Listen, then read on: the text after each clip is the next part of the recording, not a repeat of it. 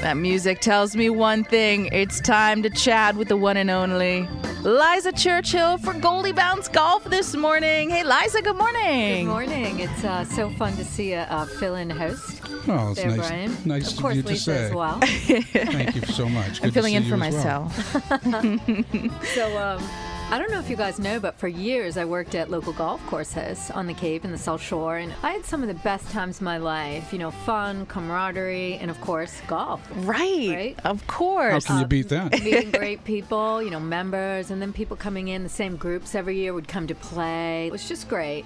So today we've got Francis Ouimet Fund Executive Director Bob Donovan on the line to chat about a story of uh, Julia McCarthy. She's a young lady from um, the Worcester area. She was this year's student speaker at the Francis Ouimet Fund Centennial Gala in May. Julia spoke to a crowd of over 2,100 patrons. Uh, she spoke about her mentor, PGA professional Matt Moison, who was honored last week by the fund. Julia credits uh, Mr. Moison with encouraging her and building her confidence as she began working in a special caddy program funded by a grant from the city of Worcester. So Bob's going to tell us a little bit about the story of Julia, and it was just so inspiring, and it really encompasses the game of golf and just how much it gives back to the community as a whole. Bob, good morning. Thanks for joining us here on the South Shores Morning News. Good morning, Lisa and Lisa and Brian and uh, everyone down in Marshfield at 95.9. All right. So, um, you know, I was uh, talking about uh, Matt Moison and Julia McCarthy, and maybe you could uh, fill our listeners in on just how much um, his influence helped Julia and the Ouimet Fund as well.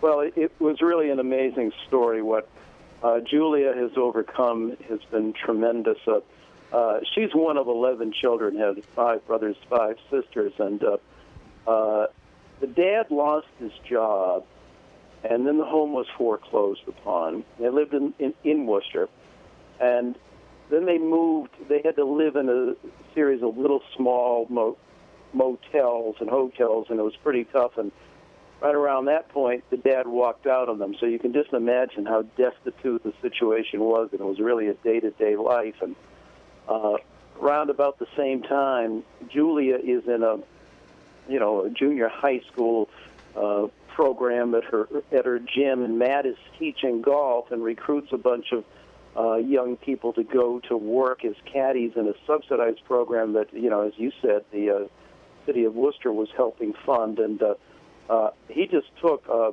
Julia and her brother under his wing, and it was incredible. And here was a, a young lady who was really had lost all faith in men, is what had happened, and you know didn't feel she had any value in this world. And uh, uh, Matt just totally built her back up and helped the two of them tremendously. And the members at this club uh, uh, took them under their wing and were kindly and kidded around with them, and you know got them to feel like, gee, they they could contribute something. And then Matt got Julia interested in golf, and here's a kid who goes from one extreme to four years on her high school golf team and uh, off to Holy Cross with uh, just tremendous scholarship help. And um, uh, I mean, the, the story just gets better and better. Wow. Bob, did uh, did Julia speak at the event? Well, she sure did. Yeah. Uh, e- every year, uh, we always have a student speaker, and uh, we invite our seniors and juniors to apply. And this year, we extended it, and uh, uh, Julia submitted a tremendous draft, and we knew about her, and her story was so sensational, and she just she just rocked the house. I mean, we knew from the beginning when we first saw her draft it would be tremendous. She's a theater and arts major, and she just blossomed in the natural style and the natural deliver, delivery, and it it was incredibly emotional, and uh, you know the family and how it stuck together. I mean, she just uh, this has been on our YouTube and on our website. We've never had more hits, and everyone we see talks about it. Wow. And where can folks find that? What's your website?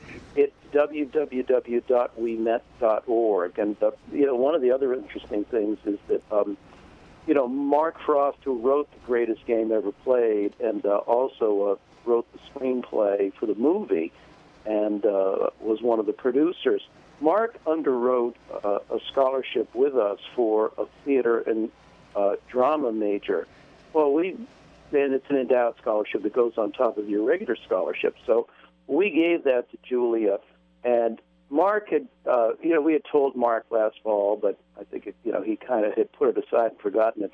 And when he, when she said that night on stage that um, she was going off to the special uh, theater program in London, really thanks to the Mark Frost Scholarship, the look on his face, he was just so amazed, and so you could tell it was so rewarding. That was an awesome moment as well. Our time's up, so I just want to thank you so much for coming on on short notice and telling us all about the story. And for all the listeners on the South Shore, again, you can check out Julia McCarthy's video on YouTube at the Francis Ouimet Fund or go to ouimet.org to see what other programs they have throughout the summer.